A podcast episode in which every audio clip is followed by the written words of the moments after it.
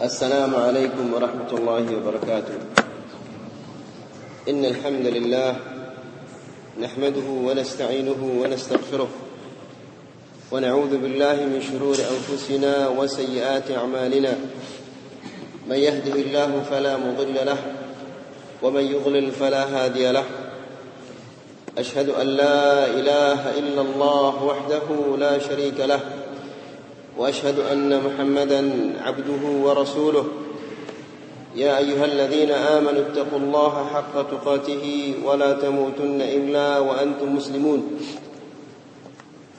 يا أيها الناس اتقوا ربكم الذي خلقكم من نفس واحدة وخلق منها زوجها وبث منهما رجالا كثيرا ونساء واتقوا الله الذي تساءلون به والأرحام إن الله كان عليكم رقيبا يا أيها الذين آمنوا اتقوا الله وقولوا قولا سديدا يصلح لكم أعمالكم ويغفر لكم ذنوبكم ومن يطع الله ورسوله فقد فاز فوزا عظيما أما بعد فإن أحسن الكلام كلام الله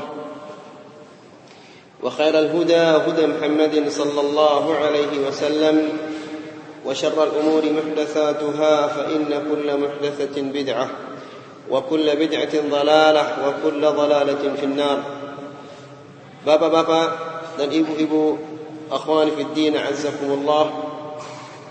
Alhamdulillah, kita senantiasa memuji Allah Subhanahu wa taala yang memberikan kita kesempatan dan kesehatan sehingga pada malam hari ini dapat kita kembali menuntut ilmu yang berkaitan tentang sejarah Nabi kita Muhammad sallallahu alaihi wasallam.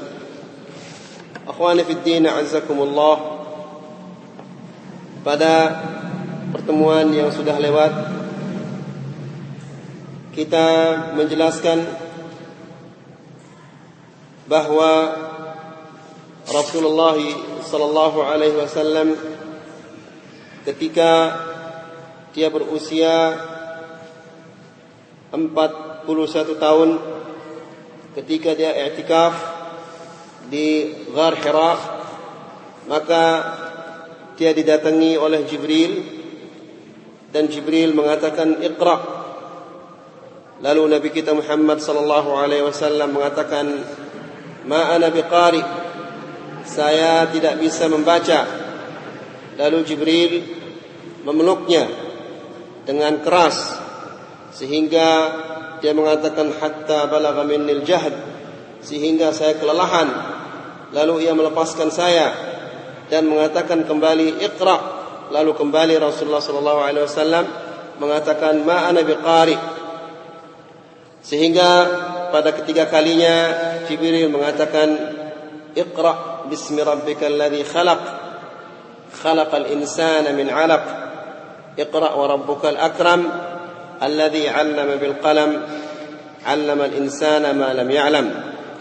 Kemudian kita menjelaskan bahwa Rasulullah sallallahu alaihi wasallam pulang ke rumahnya Khadijah dalam keadaan takut, seraya mengatakan zammiluni zammiluni, selimutilah aku selimutilah aku. Lalu ia ceritakan apa yang terjadi padanya di Gua Hira. Kemudian Khadijah radhiyallahu anha membawa Rasulullah sallallahu alaihi wasallam kepada Waraqah ibn Nawfal. Lalu Rasulullah sallallahu alaihi wasallam menceritakan apa yang terjadi kepadanya, apa yang terjadi kepadanya kepada Waraqah ibn Nawfal. Lalu Waraqah ibn Nawfal mengatakan hadha an-namus alladhi nazala ala Musa, sesungguhnya apa yang terjadi, apa yang mendatangimu itu, itulah yang mendatangi Musa alaihi salam. Seandainya aku masih muda ketika engkau dikeluarkan dari kotamu kelak, maka Rasulullah sallallahu alaihi wasallam bertanya awa mukhrijiyahum, apakah mereka akan mengeluarkanku dari kota Mekah ini?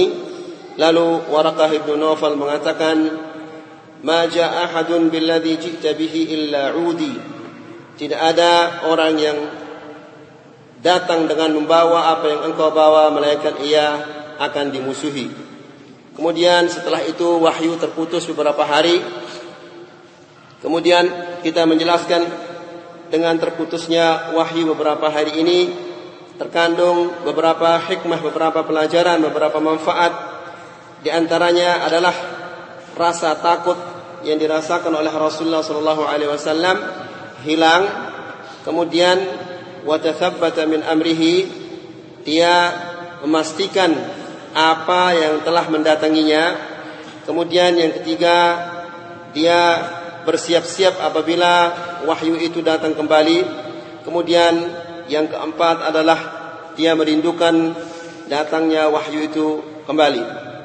Kemudian juga kita menjelaskan bagaimana Khadijah radhiyallahu anha ingin bertathabbut, ingin memastikan apakah yang terjadi kepada suaminya, lalu ia melakukan suatu pengetesan, yaitu ia menyuruh Rasulullah sallallahu alaihi wasallam duduk di paha kirinya, kemudian duduk di paha kanannya, kemudian duduk di pangkuannya.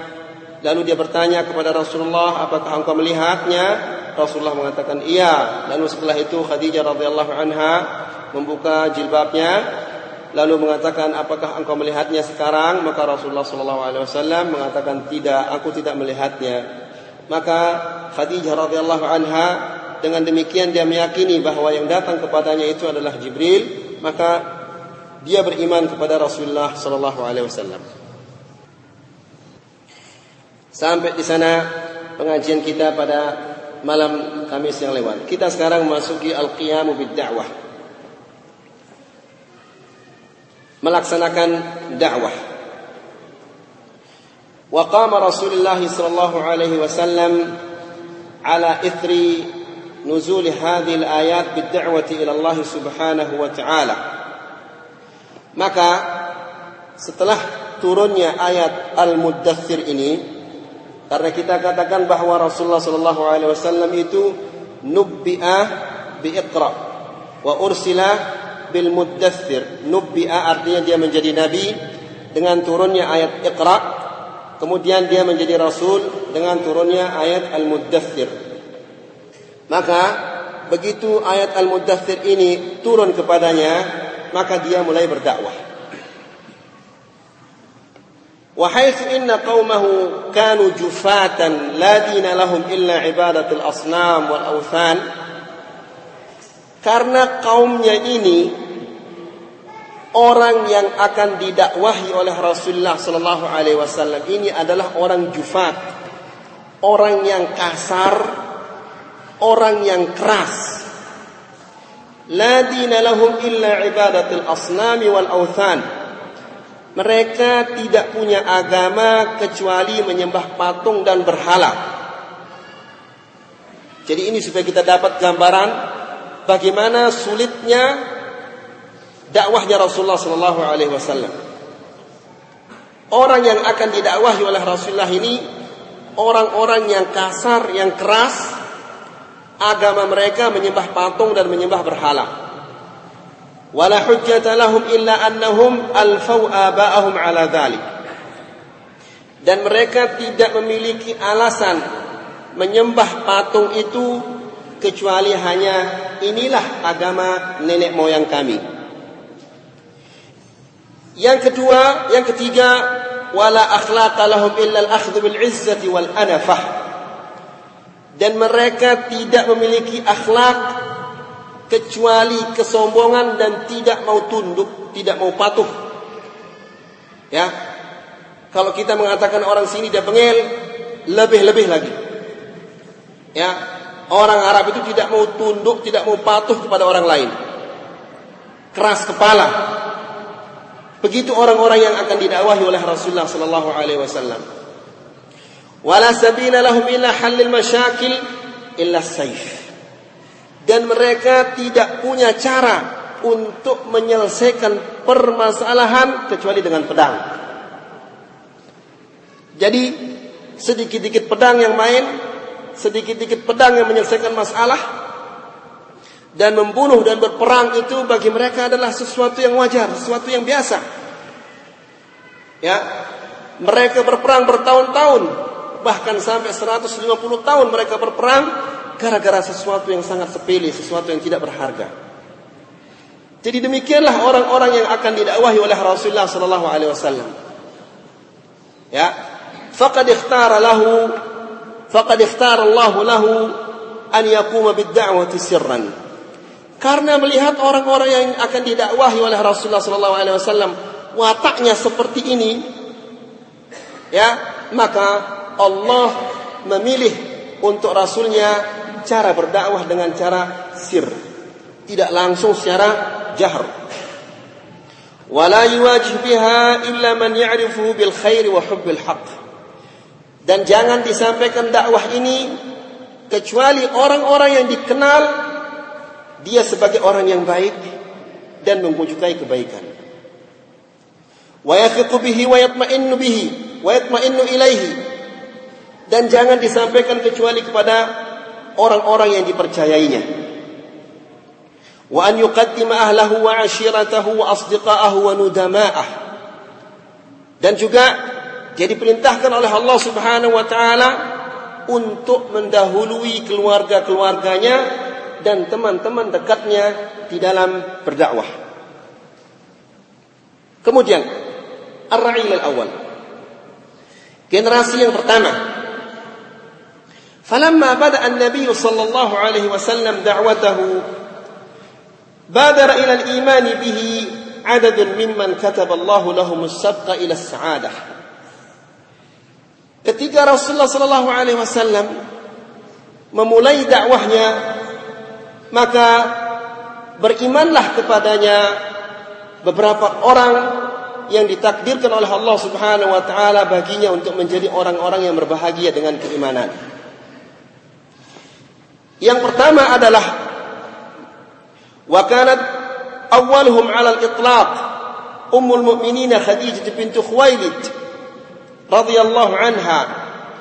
Dan orang yang pertama kali beriman kepada Rasulullah sallallahu alaihi wasallam adalah Khadijah binti Khuwailid, istrinya.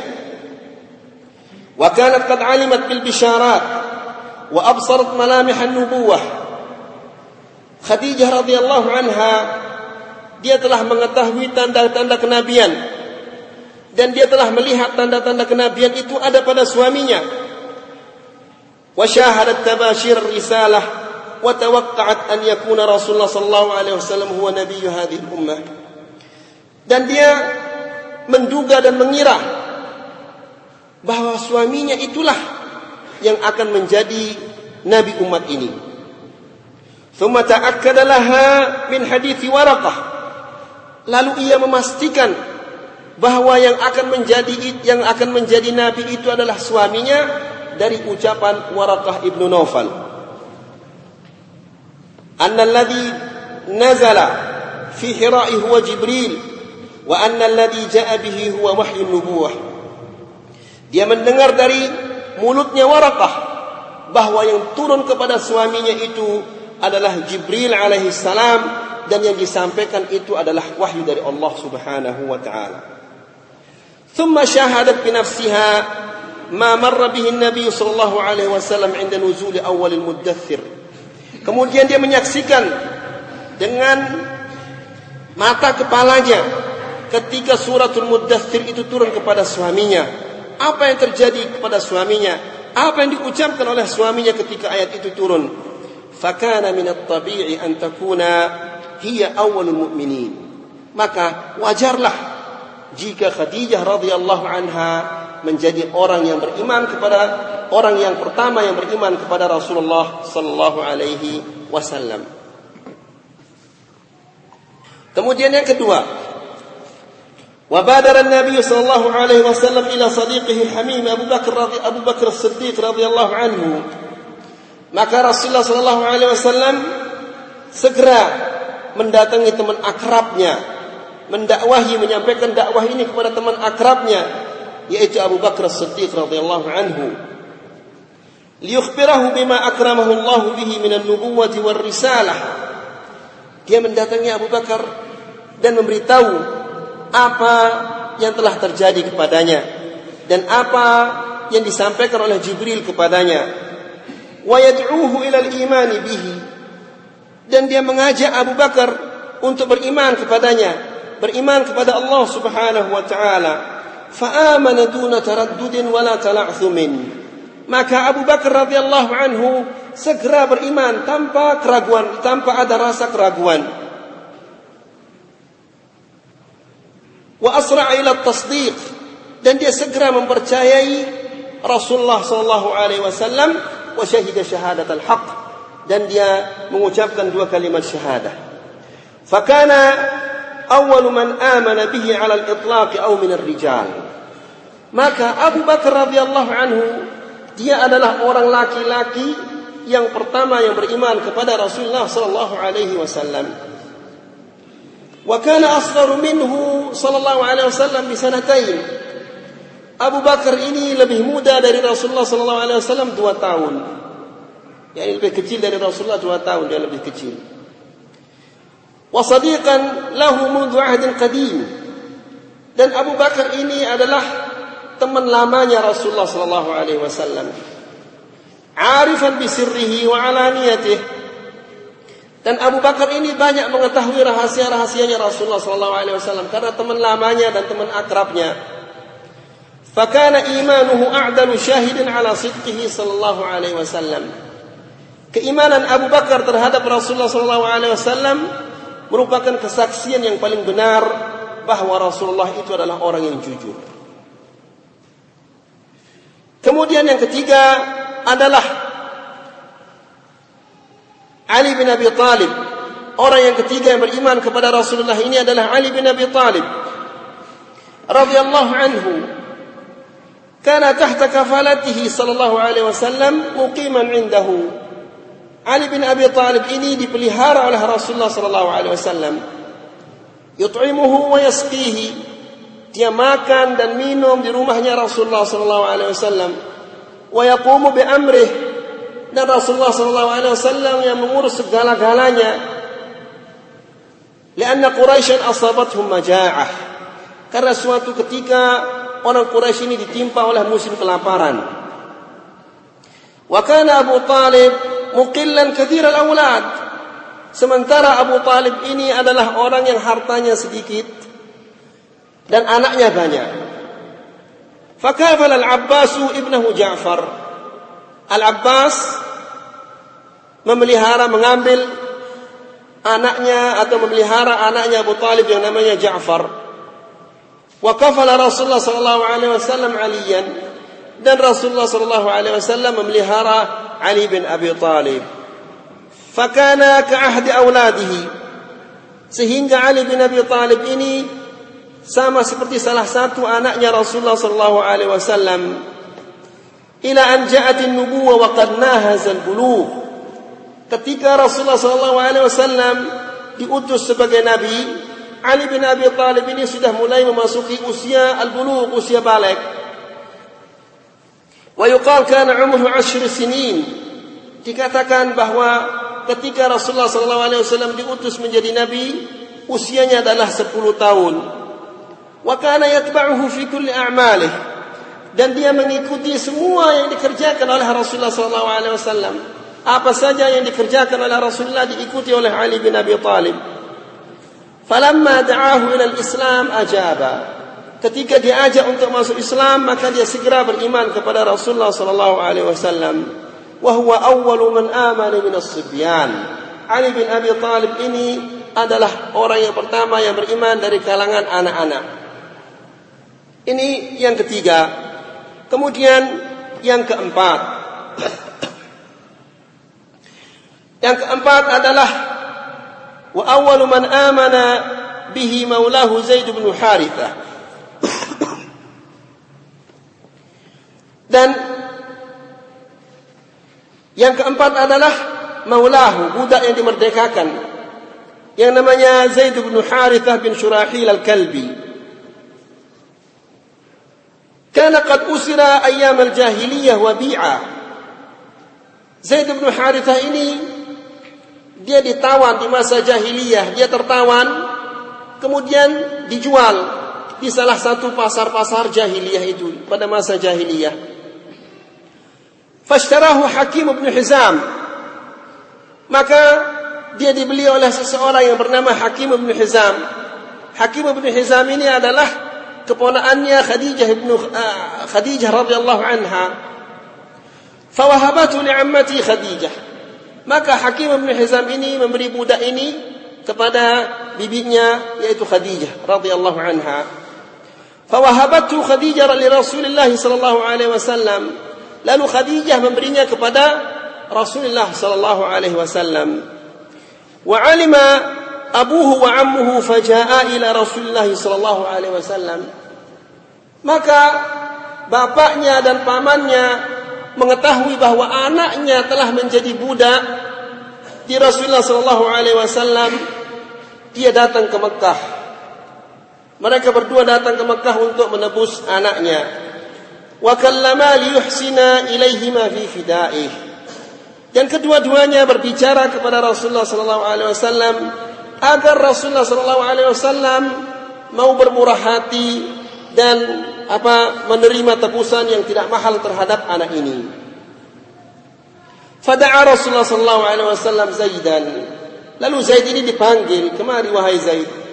Ini kamu kenal orang ini? Ya, ini adalah bapak saya. Yang ini kamu kenal? Ya, ini adalah paman saya." Mereka kedua-duanya adalah ingin datang untuk menebusmu. Bagaimana pendapatmu? Wa khayyarahu baina an yadhhaba ma'a abihi wa ammihi wa baina an yabqa ma'ahu 'indahu.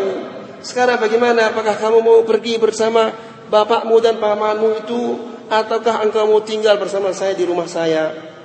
Faqal wa 'inda idin faqal Fakhtara alaihi, fakhtarahu alaihima. Maka dia mengatakan, "Ya Rasulullah, saya lebih senang tinggal bersamamu." Lalu bapaknya mengatakan, "Wahai anakku, apakah engkau mau tetap jadi budak dan lebih lebih memilih jadi budak daripada tinggal bersama ayahmu dan di rumahmu?" Wa 'inda idzin dhahaba Rasulullah sallallahu alaihi wasallam ila al-mala'i min Quraisy. Lalu begitu Zaid ini mengatakan, "Saya lebih senang tinggal bersamamu ya Rasulullah." Lalu dia bawa anak ini di hadapan orang Quraisy. Lalu dia mengatakan, "Ishhadu, wahai orang Quraisy, saksikanlah. Hadza ibni warithan wa mawruthan. Ini adalah anak saya. Kalau saya mati dia mewarisi saya dan kalau dia mati saya mewarisinya. Wa dzalika qabla an-nubuwah." Akan tetapi peristiwa ini adalah sebelum Rasulullah sallallahu alaihi wasallam diutus sebagai nabi. Fakana yud'a Zaid bin Muhammad.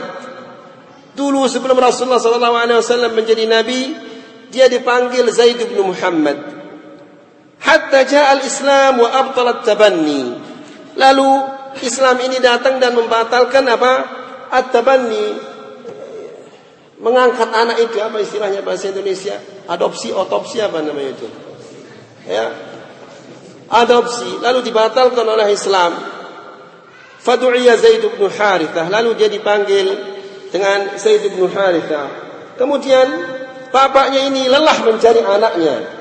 Ketika di sini dia menyebutkan beberapa bait syair ketika dia anaknya itu hilang. Bapaknya ini mengatakan, "Bakitu ala Zaidin walam adri ma fa'al." Saya menangisi anak saya yang namanya Zaid dan saya tidak tahu apa yang dia perbuat. "Ahayyun fayurja am, an, am annahu atadunahu al-ajal."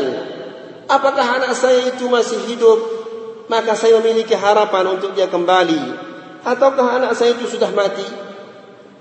"Fa wallahi la adri wa inni la sa'ilun." Demi Allah, saya tidak tahu dan saya terus menerus bertanya.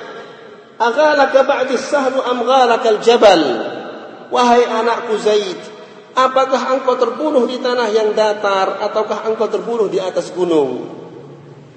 "Wa ya laita syi'ri hal lakad dahru aw badan." Alangkah inginnya hatiku seandainya engkau dapat kembali setelah sekian lama engkau hilang. "Fahasbi min dunya ruju'aka bajal."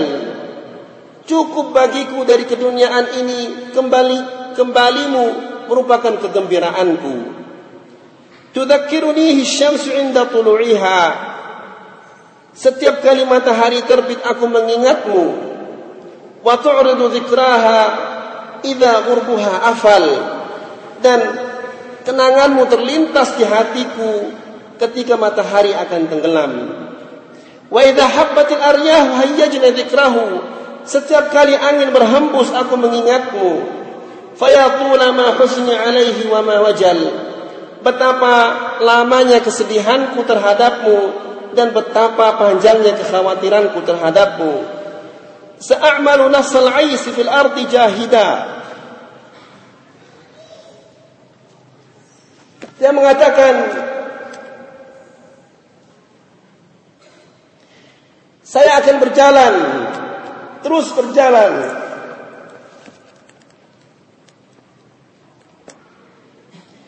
saya akan terus berjalan seperti onta di muka bumi ini untuk mencarimu. Wala as'amu tutwaf. Dan saya tidak akan pernah bosan. Au tas'amal jamalu, au tas'amal ibil. Atau onta itu yang akan bosan. Hayati au ta'ti alayya maniyati. Saya akan mencarimu selama aku hidup sampai aku mati. Fakullu mri'in fanin wa in gharrahul amal. Karena semua manusia satu saat pasti akan mati, walaupun dia banyak ditipu oleh harapan-harapan. Ini dia orang yang keempat yang beriman kepada Rasulullah sallallahu alaihi wasallam. Fa haula'il arba'ah kullum aslamu fi yawmin wahidin. Ini yang empat ini mereka semua beriman kepada Rasulullah sallallahu alaihi wasallam pada hari yang sama. Di hari pertama Rasulullah sallallahu alaihi wasallam mendakwahi mereka dan mereka langsung beriman kepada Rasulullah sallallahu alaihi wasallam. Wa qama bid-da'wati ila Allah wa qad qila 'an kulli wahidin minhum innahum awwalu man aslam. Dan semua orang-orang yang empat ini dikatakan mereka adalah orang yang pertama beriman kepada Rasulullah, karena perempuan yang pertama beriman adalah Khadijah, laki-laki yang pertama beriman adalah Abu Bakar, dan anak yang pertama beriman adalah Ali, dan budak yang dimerdekakan yang pertama kali beriman adalah Zaid. Thumma nashata lid-da'wati ila Allah Abu Bakr radhiyallahu anhu. Dan semenjak dia beriman kepada Rasulullah sallallahu alaihi wasallam, Abu Bakar ini langsung giat berdakwah ke sana kemari. Seharusnya kita juga seperti itu. Ya, yang sudah mengenal sunnah, yang sudah mengenal dakwah salafiyah ini, yang diberikan oleh Allah Subhanahu wa taala hidayah untuk masuk ke dakwah salafiyah ini, hendaklah kita menyampaikan dakwah-dakwah ini kepada keluarga kita, kepada teman kita, kepada tetangga-tetangga kita, karena kita akan bertanggung jawab di hadapan Allah Subhanahu wa taala. Sebagaimana mungkin antum semua sudah mengetahui hadis Rasulullah sallallahu alaihi wasallam yang mengatakan bahwa lan tazula qadama 'abdin yaumil qiyamati hatta yus'ala an arba'. Tidak akan bergerak kaki seseorang dari hadapan Allah Subhanahu wa taala sebelum ia ditanya tentang empat perkara. Salah satu di antara yang empat ini adalah wa an ilmihi madza amila bihi. Dan tentang ilmunya, ia apakan ilmu itu? Antum alhamdulillah setiap kajian dapat di sini ilmu yang begitu banyak. Setiap hari, malam Rabu, malam ini, malam ini ada pengajian. Nanti aku antum akan bertanggung jawab di hadapan Allah Subhanahu wa taala tentang kajian-kajian yang antum terima di tempat ini. Maka Abu Bakar radhiyallahu anhu begitu dia beriman kepada Rasulullah sallallahu alaihi wasallam, dia langsung berdakwah. Wa sara as-sa'id al-ayman lin-nabi sallallahu alaihi wasallam fi muhimmatihi. Maka dia menjadi tangan kanannya Rasulullah sallallahu alaihi wasallam di dalam dakwahnya. Wa kana rajulan 'afifan. Abu Bakar ini adalah rajulan 'afifan yang menjaga kehormatannya. Ma'lafan muhabbaban, yakni dia cepat bergaul sama orang, pintar bergaul sama orang, dan dia adalah orang yang disayangi sama orang, dicintai sama orang lain. Sahlan kariman, dan di samping itu semua dia adalah orang yang sangat murah. Mu'azzaman, dihormati oleh semua orang. A'lamun nas bi ansabil Arab wa akhbariha. Dan dia adalah orang yang paling tahu tentang nasab bangsa Arab. Keturunan-keturunan bangsa Arab itu dia paling tahu. Wa akhbariha, dan berita-berita peperangan-peperangan bahasa Arab itu, orang Arab itu yang paling mengetahuinya adalah siapa? Abu Bakar. Ilmu ini diwarisi oleh anaknya Aisyah radhiyallahu anha. Ya, Maka tentang nasab bangsa Arab itu yang paling mengetahuinya adalah Abu Bakar. Setelah Abu Bakar adalah Aisyah radhiyallahu anha. Yaksidu qaumuhu li khuluqihi wa ma'rufihi. Orang-orang dari kaumnya, orang-orang mendatangi Abu Bakar itu karena akhlaknya yang begitu bagus. Jadi selama kita memiliki akhlak yang bagus, semua orang akan mencintai kita. Jadi orang-orang mendatangi Abu Bakar ini karena akhlaknya yang bagus. Kemudian lima'rufi, karena kebaikannya. Dia baik kepada semua orang. Ya, bahkan orang-orang kafir. Nanti kita lihat bagaimana seseorang mengatakan, kalau saja bukan jasamu hai Abu Bakar kepada saya. Jadi jasanya Abu Bakar itu banyak sekali. Sehingga ketika Abu Bakar marah, orang itu diam. Dia tidak berani membalas. Gara-gara apa? Gara-gara jasanya Abu Bakar. Dia mengatakan, coba seandainya bukan karena jasamu kepada saya Abu Bakar, saya akan balas ucapanmu ini. Ini menunjukkan bahwa Abu Bakar itu punya jasa yang begitu banyak terhadap orang-orang di sekitar Makkah itu. Kemudian, fada'a lil Islam man tawassama fihi al-khair wa wathiqa min qaumihi. Maka dia berdakwah. Dia mendakwahi orang-orang yang dikira bahwa ini ada orang ini menerima kebaikan. Fa ajabahu jam'un min fudala'in nas. Maka ada beberapa orang yang mulia yang menerima dakwahnya Abu Bakar ini, yaitu Uthman ibn Affan, wa Zubayr ibn Al-Awwam, dan Abdurrahman bin Auf, kemudian Sa'd bin Abi Waqqas. Mereka ini adalah yang empat ini adalah orang-orang yang sangat terkenal dari bangsa Quraisy, yaitu Uthman ibn Affan, kemudian Zubair ibn Al-Awwam, kemudian Abdurrahman bin Auf, kemudian Sa'd bin Abi Waqqas. Mereka ini adalah uh, beriman ketika didakwahi, didakwahi oleh Abu Bakar radhiyallahu anhu. ثم تلا هؤلاء أمين هذه الأمة أبو عبيدة عامر ibn Al-Jarrah. Kemudian setelah mereka yang empat itu diikuti oleh Amin hadhihi al-ummah, orang yang amanat di umat ini, yaitu Abu Ubaidah Amir ibn Al-Jarrah, wa Abu Salamah ibn Abdul Asad, dan juga Abu Salamah ibn Abdul Asad, wa mar'atuhu Ummu Salamah, dan istrinya Ummu Salamah, kemudian wal Arqam bin Abi Al-Arqam, wa Uthman ibn Maz'un, wa akhawahu, dan kedua saudaranya Qudamah wa Abdullah, wa Ubaidah ibn Al-Harith bin Abdul Muttalib bin Abdul Manaf, wa Sa'id bin Zayd bin Amr bin Nufayl, wa mar'atuhu Fatimah binti Al-Khattab, ukhtu Umar ibn Al-Khattab, ini adalah saudaranya Umar ibn Al-Khattab, wa Khabbab ibn Al-Aratt, wa Ja'far bin Abi Talib, wa imra'atuhu Asma binti Umays, dan istrinya Asma binti Umays, wa Khalid bin Sa'id bin As, wa imra'atuhu Aminah binti Khalaf, dan istrinya Aminah binti Khalaf,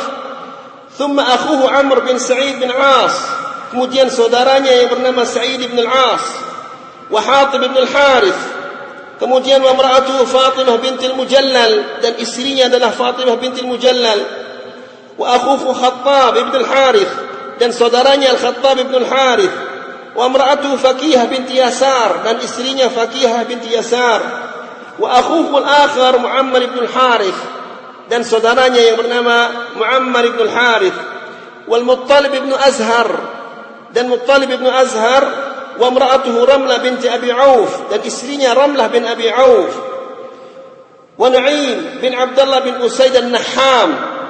وهؤلاء كلهم قرشيون من بطون وأفخاذ شتى. Ini nama-nama yang kita sebut ini adalah semuanya adalah orang-orang Quraisy.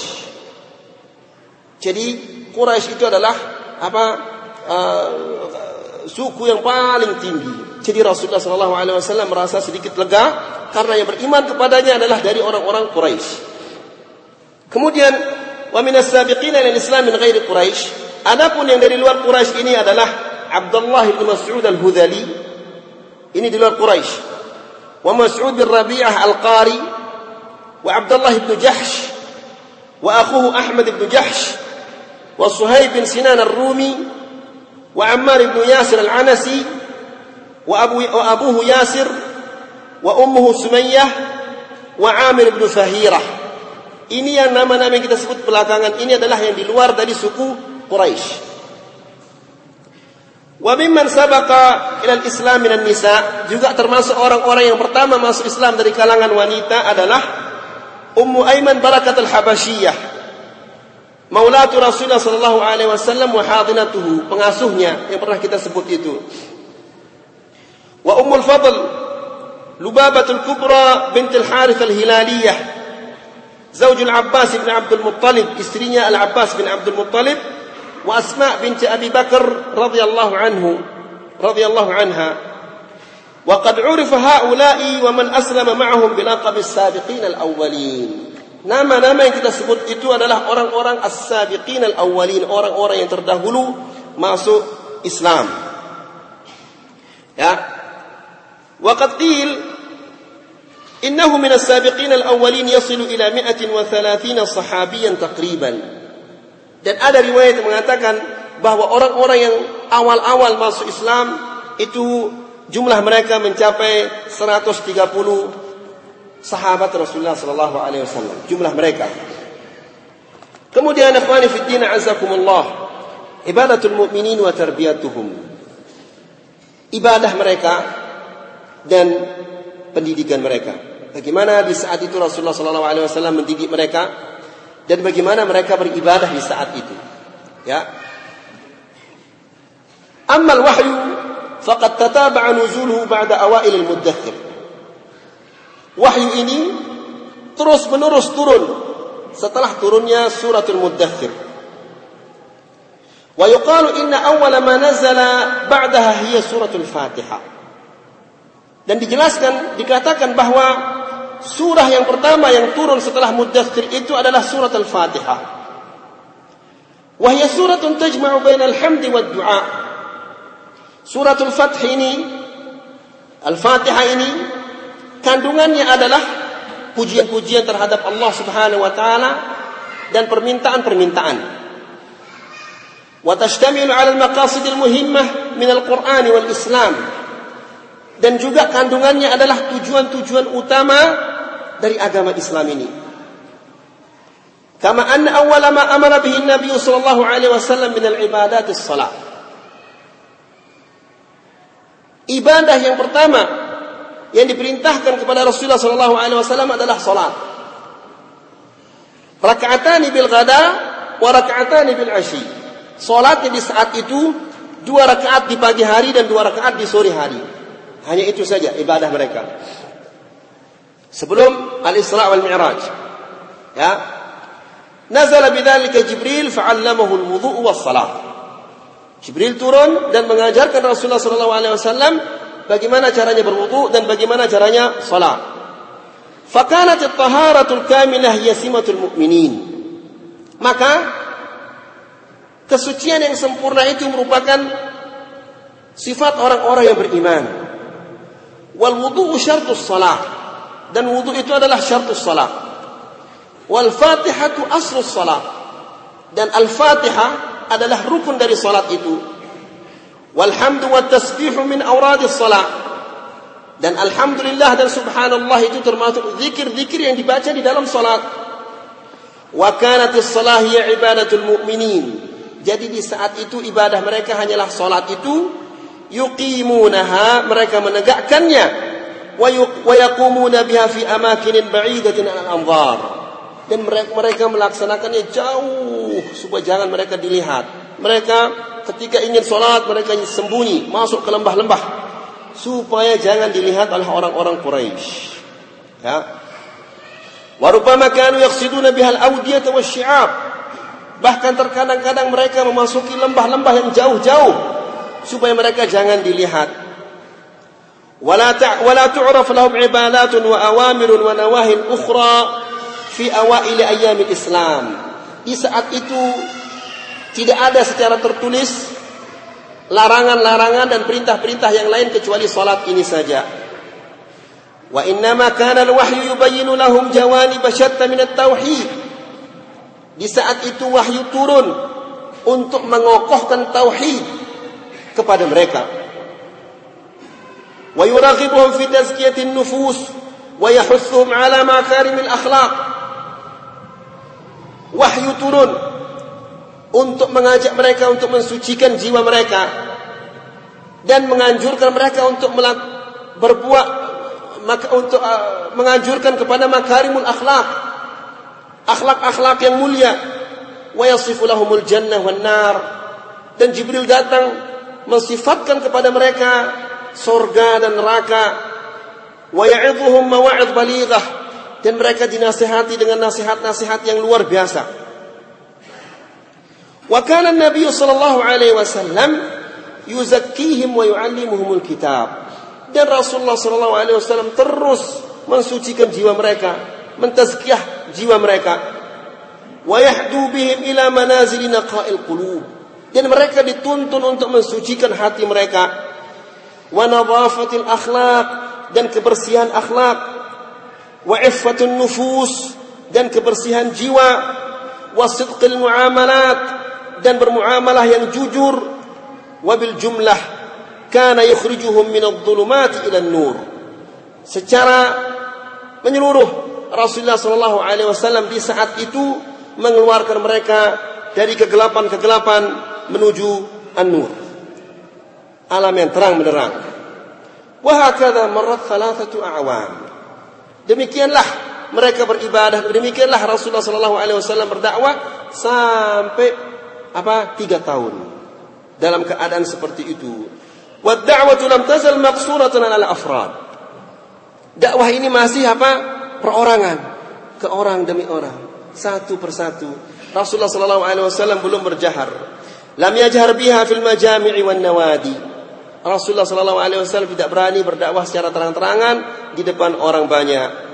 Illa annaha sarat ma'rufatan lada Quraisy, akan tetapi walaupun dia sembunyi-sembunyi, dakwah ini sudah sampai ke telinga Quraisy. Wa qad tanakkara laha ba'dhum, ada sebagian tidak memperdulikan, tidak menghiraukannya. Wa atadu ala ba'dil mu'minin, ada sebagian yang menyakiti orang-orang yang masuk Islam ini. Walakin walakinnahum lam yubalu biha bi sifatin 'ammah, akan tetapi secara umum orang Quraisy saat itu tidak begitu peduli terhadap dakwahnya Rasulullah sallallahu alaihi wasallam. Kenapa? Alasannya haitsu lam yata'arrad Rasulullah sallallahu alaihi wasallam li dinihim wa lam wa lam yatakallamu fi alihatihim, karena Rasulullah sallallahu alaihi wasallam belum menyerang tuhan-tuhan yang mereka sembah, patung-patung yang mereka sembah ini belum diserang, belum dicela oleh Rasulullah sallallahu alaihi wasallam, sehingga orang Quraisy adam ayam saja, tidak apa tidak melakukan suatu tindakan terhadap Rasulullah sallallahu alaihi wasallam dan orang-orang yang beriman. Kemudian jadi berlalulah tiga tahun masa ad-da'wah sirriyah, dakwah secara rahasia itu.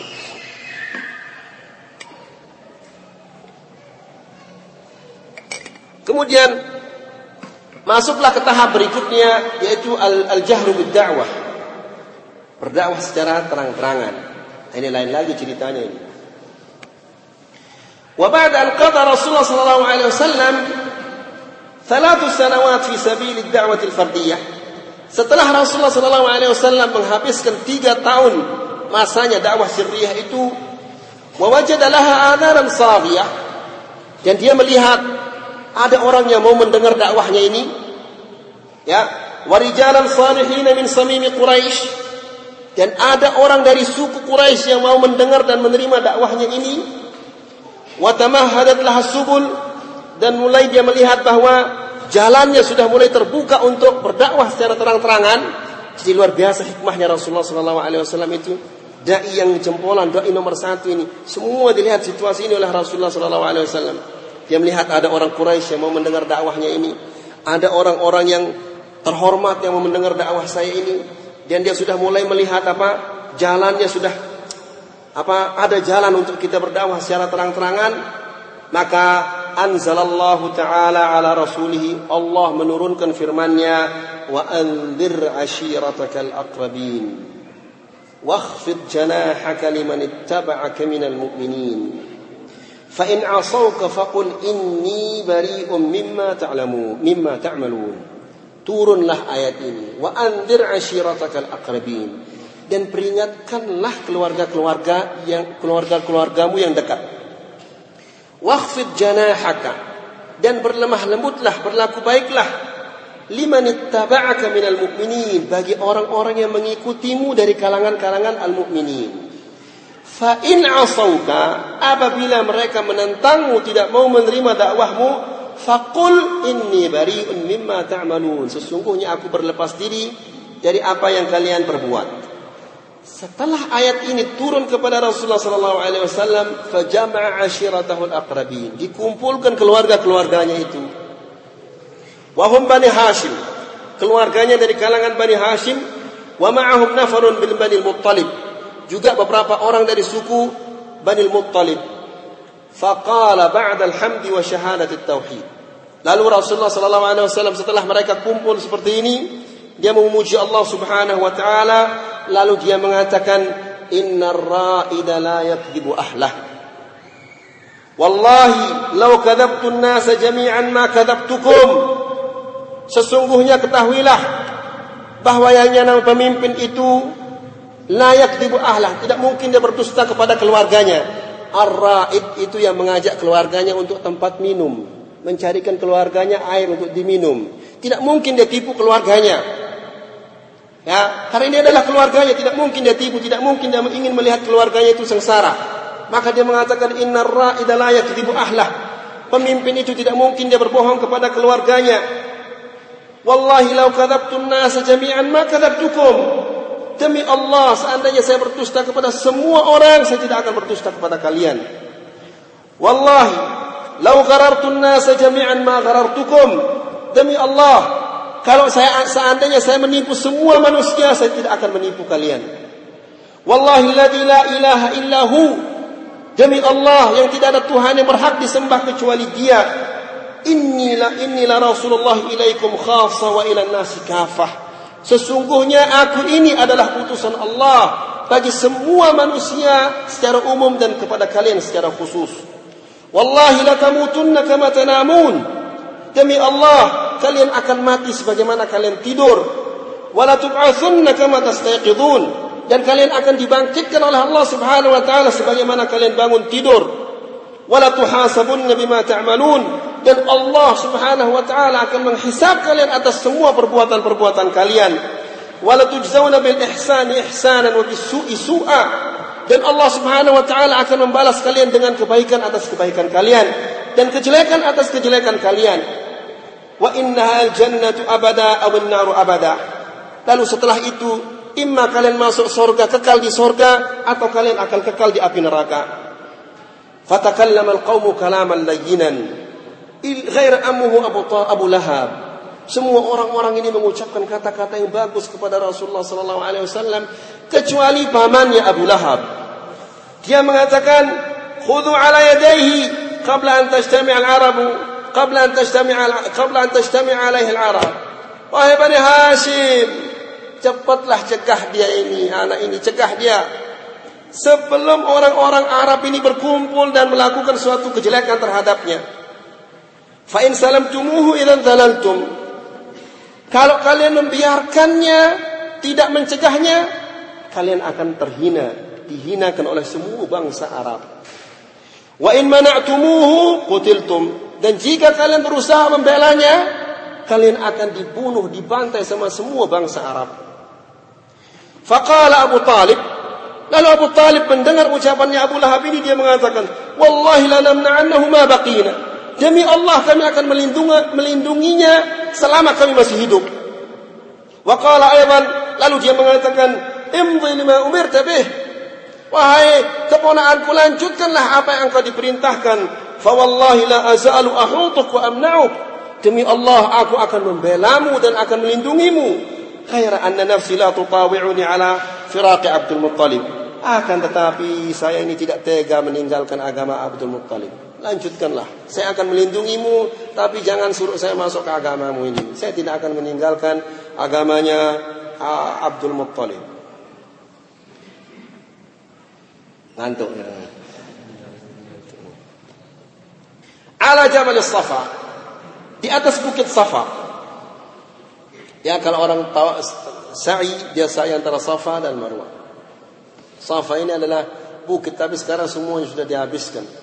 Jadi tinggal sedikit saja. Dulunya adalah bukit yang tinggi. وفي غضون ذلك nazal aidan qauluhu ta'ala. Setelah itu turun dalam situasi seperti itu, turunlah firman Allah Subhanahu wa taala yang berbunyi fasda' bima tu'mar wa a'rid 'anil musyrikin. Berterus teranglah tentang apa yang Allah turunkan kepadamu, dengan tentang apa yang Allah perintahkan kepadamu, wa a'rid 'anil musyrikin, dan berpalinglah dari orang-orang musyrik. Jangan menghiraukan orang-orang musyrikin. Ketika ayat ini, setelah ayat ini turun, fasa'ida Rasulullah sallallahu alaihi wasallam dzata yawmin 'ala as-safa, fa'ala a'laha hajaran. Maka Rasulullah sallallahu alaihi wasallam menaiki bukit Safa, di puncaknya paling tinggi. Thumma hataf, lalu dia teriak. Setelah dia sampai di atas, dia teriak. Dia mengatakan, "Ya sabaha." Kata-kata "ya sabaha" ini di kalangan bangsa Arab artinya bahwa ada bahaya yang akan datang. Ada tentara akan menyerbu kalian. Jadi kalau ada bahaya mereka teriak mengatakan ya sabaha, ya sabaha. Ini tanda bahaya. Apa istilahnya itu? Kalau di pesawat media, media, media apa kata ini? Tanda-tanda bahaya itu apa istilahnya? Ya. Ah, ya, pokoknya ini kata-kata di bangsa Arab menunjukkan bahwa ada bahaya yang sangat besar akan tiba. Thumma ja'ala yunadi butuna Quraisy. Kemudian dia memanggil suku-suku Quraisy, pecahan-pecahan dari suku Quraisy, satu persatu. Dia mengatakan, ya Bani Fihr, ya Bani Adi, ya Bani Fulan, ya Bani Abdul Manaf, ya Bani Abdul Muttalib. Falamma sami'u, ketika mereka mendengarkan panggilan Rasulullah sallallahu alaihi wasallam, qalu man hadzal ladzi yahtif? Siapa yang teriak-teriak ini? Qalu Muhammad. Ini yang teriak ini adalah Muhammad. Karena mereka tahu bahawa Rasulullah itu adalah orang jujur. Fa asra'a ilaihim nas, maka orang berbondong-bondong lari cepat keluar. Apa yang terjadi? Kenapa dia teriak Muhammad ini? Hatta inna ar-rajula idza lam yastati' an yakhruj ilaihi arsala rasulan liyanzura ma huwa.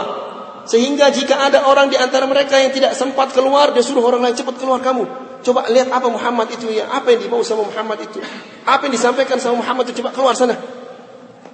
Falamma ijtama'u, ketika mereka semua sudah kumpul, qal Rasulullah sallallahu alaihi wasallam mengatakan, ara'aitukum law akhbartukum anna khailan bil wadi bi safhi hadzal jabal turidu an taghira alaikum akuntum musaddiqin? Wahai Bani Hashim, jika saya beritahu kalian sekarang ada tentara, ada pasukan di kaki gunung ini akan menyerbu kalian, apakah kalian akan percaya kepada saya? Mereka mengatakan, qalu na'am, iya kami percaya. Ma jarrabna 'alaika kadziban, selama ini engkau tidak pernah berdusta kepada kami. Ma jarrabna 'alaika illa sidqan, selama ini engkau jujur kepada kami, benar kepada kami. Qal, kalau begitu, fa inni nadhirun lakum baina yaday 'adzabin syadid, maka aku ketahuilah bahwa aku ini adalah pembawa peringatan bagi kalian sebelum datangnya siksaan yang berat. Innama mathali wa mathalukum kamathali rajulin ra'al adu. Ibarat ibarat saya, perumpamaan saya dan kalian ini adalah ibarat seseorang yang melihat musuh akan datang. Fantalaqa yarba'u ahlahu, lalu dia berlari untuk memberitahu keluarganya bahwa musuh akan datang. Lalu dia khawatir musuh itu mendahuluinya, maka dia naik ke gunung, naik ke sebuah bukit, lalu mengatakan ya sabaha, ya sabaha. Thumma da'ahu ila syahadati an la ilaha illallah, lalu mereka diajak untuk apa? Mengucapkan syahadati an la ilaha illallah wa anna muhammadar rasulullah. Wa bayyana lahum anna hadhihi al-kalimah hiya malakud dunya wa najatul akhirah. Dan Rasulullah menerangkan kepada mereka bahwa jika mereka mengucapkan kalimat ini, mereka akan memiliki dunia ini dan mereka akan selamat di akhirat. Thumma haddarahum wa andarahum min azabillahi in baqaw ala ala syirkihim. Kemudian mereka diingatkan tentang siksaan Allah Subhanahu wa taala jika mereka terus-menerus melakukan kesyirikan ini. Wa lam yu'minu bima ja'a bihi, dan mereka tidak mau beriman kepada apa yang dibawa. Wa annahu ma'a kaunihi rasulan la yuqidhuhum min azabillahi wa la yughnihim min Allahi syai'an. Dan sekalipun dia adalah sebagai rasul, dia tidak akan mampu menyelamatkan mereka dari siksaan Allah Subhanahu wa taala. Setelah itu Rasulullah sallallahu alaihi wasallam mulai memberi peringatan secara umum dan secara khusus. Maka dia mengatakan, "Ya ma'syar Quraisy, ishtaru anfusakum min Allah." Wahai ma'syar Quraisy, wahai suku Quraisy. Ini secara umum semua suku Quraisy. "Ishtaru anfusakum min Allah." Selamatkanlah diri kalian dari siksaan Allah. "Anqidhu anfusakum minan nar." Selamatkanlah diri kalian dari neraka. "Fa inni la amliku lakum min la amliku lakum darran wa la naf'a." Karena sesungguhnya saya tidak mampu memberikan manfaat kepada kalian atau mudarat. "Wala ughni ankum min Allahi syai'a." Dan saya tidak mampu, tidak mampu membantu kalian di hadapan Allah. "Ya bani Ka'ab bin Lu'ay." Wahai bani Ka'ab bin Lu'ay, "Anqidhu anfusakum minan nar." Selamatkanlah diri kalian dari api neraka. "Fa inni la amliku lakum min Allahi naf'an wa la darra." Karena saya sesungguhnya tidak mampu memberikan kalian manfaat atau mudarat. "Ya bani Murrah bin Ka'ab, anqidhu anfusakum minan nar." Wahai bani Murrah bin Ka'ab, selamatkanlah diri kalian dari api neraka. "Ya ma'syara bani Qusay." Wahai anak-anaknya Qusay bin Kilab, "Anqidhu anfusakum minan nar." Selamatkanlah diri kalian dari api neraka. "Fa inni la amliku lakum min la amliku lakum darran wa la naf'a." Karena sesungguhnya saya tidak mampu memberikan kalian manfaat atau mudarat. "Ya bani Abdu Syams." Wahai bani wahai bani Abdu Syams, "Anqidhu anfusakum minan nar." Selamatkanlah diri kalian dari api neraka. "Ya bani Abd Manaf." Wahai bani Abd Manaf, "Khudhu anqidhu anfusakum minan nar." Selamatkanlah diri kalian dari api neraka. "Fa inni la amliku lakum darran wa la naf'a." Karena sesungguhnya saya tidak mampu memberikan kalian manfaat atau mudarat. "Ya bani Hashim." Wahai bani Hashim, "Anqidhu anfusakum minan nar." Selamatkanlah diri kalian dari api neraka. "Ya bani Abdul Muttalib." Wahai bani Abdul Muttalib, "Anqidhu anfusakum minan nar." Selamatkanlah diri kalian dari api neraka. "Fa inni la amliku lakum darran wa la naf'a." Karena sesungguhnya kalian karena sesungguhnya aku tidak mampu memberikan kalian manfaat atau mudarat. "Ya Abbas bin Abdul Muttalib." Wahai Abbas bin Abdul Muttalib, "La ughni anka min Allah syai'a." Pamannya yani. Saya tidak mampu menolongmu di hadapan Allah dari siksaan Allah Subhanahu wa taala. "Ya Safiyah binti Abdul Muttalib." Wahai Safiyah binti Abdul Muttalib, ammat Rasulullah, bibinya Rasulullah, "La ughni anki min Allah syai'a." Saya tidak mampu menolongmu, saya tidak mampu memberimu manfaat di hadapan Allah Subhanahu wa taala kelak. "Ya Fatimah binti Muhammad, salini bima syi'ti." Wahai Fatimah, anaknya. Ya. "Ya Fatimah binti Muhammad, wahai Fatimah binti Muhammad, salini bima syi'ti." Mintalah apa yang kau inginkan. "Anqidhi nafsaki minan nar." Selamatkanlah dirimu dari api neraka. Anaknya tidak bisa ditolong. Masa tuan guru mau menolong anaknya? Ya, ini Rasulullah tidak bisa menolong anaknya. "La ughni anki min Allah syai'a." Saya tidak dapat berbuat apa-apa untukmu di hadapan Allah kelak. Kemudian Rasulullah mengatakan, "Ghaira anna lakum rahiman sa'abunnuha bi balaliha." Hanya saja ada antara saya dan kalian ini adalah hubungan kekeluargaan. Saya akan tetap menyambungnya, menyambung kekeluargaan itu. Adapun di hadapan Allah Subhanahu wa taala, saya tidak akan mampu berbuat apa-apa untuk kalian di hadapan Allah Subhanahu wa taala. Baik, insyaallah kita lanjutkan lagi di kajian yang akan datang. Kita cukupkan dulu sampai di sini. Mudah-mudahan apa yang kita sampaikan ini ada manfaatnya dan mudah-mudahan apa yang kita sampaikan ini bisa menambah keimanan kita dan ketakwaan kita kepada Allah Subhanahu wa taala. Wa akhiru da'wana alhamdulillahirabbil alamin. Wassalamu alaikum warahmatullahi wabarakatuh.